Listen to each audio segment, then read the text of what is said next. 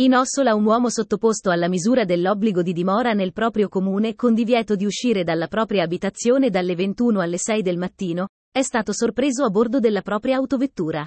Ai militari che lo hanno fermato ha raccontato che si stava recando al pronto soccorso di Domodossola per dei dolori.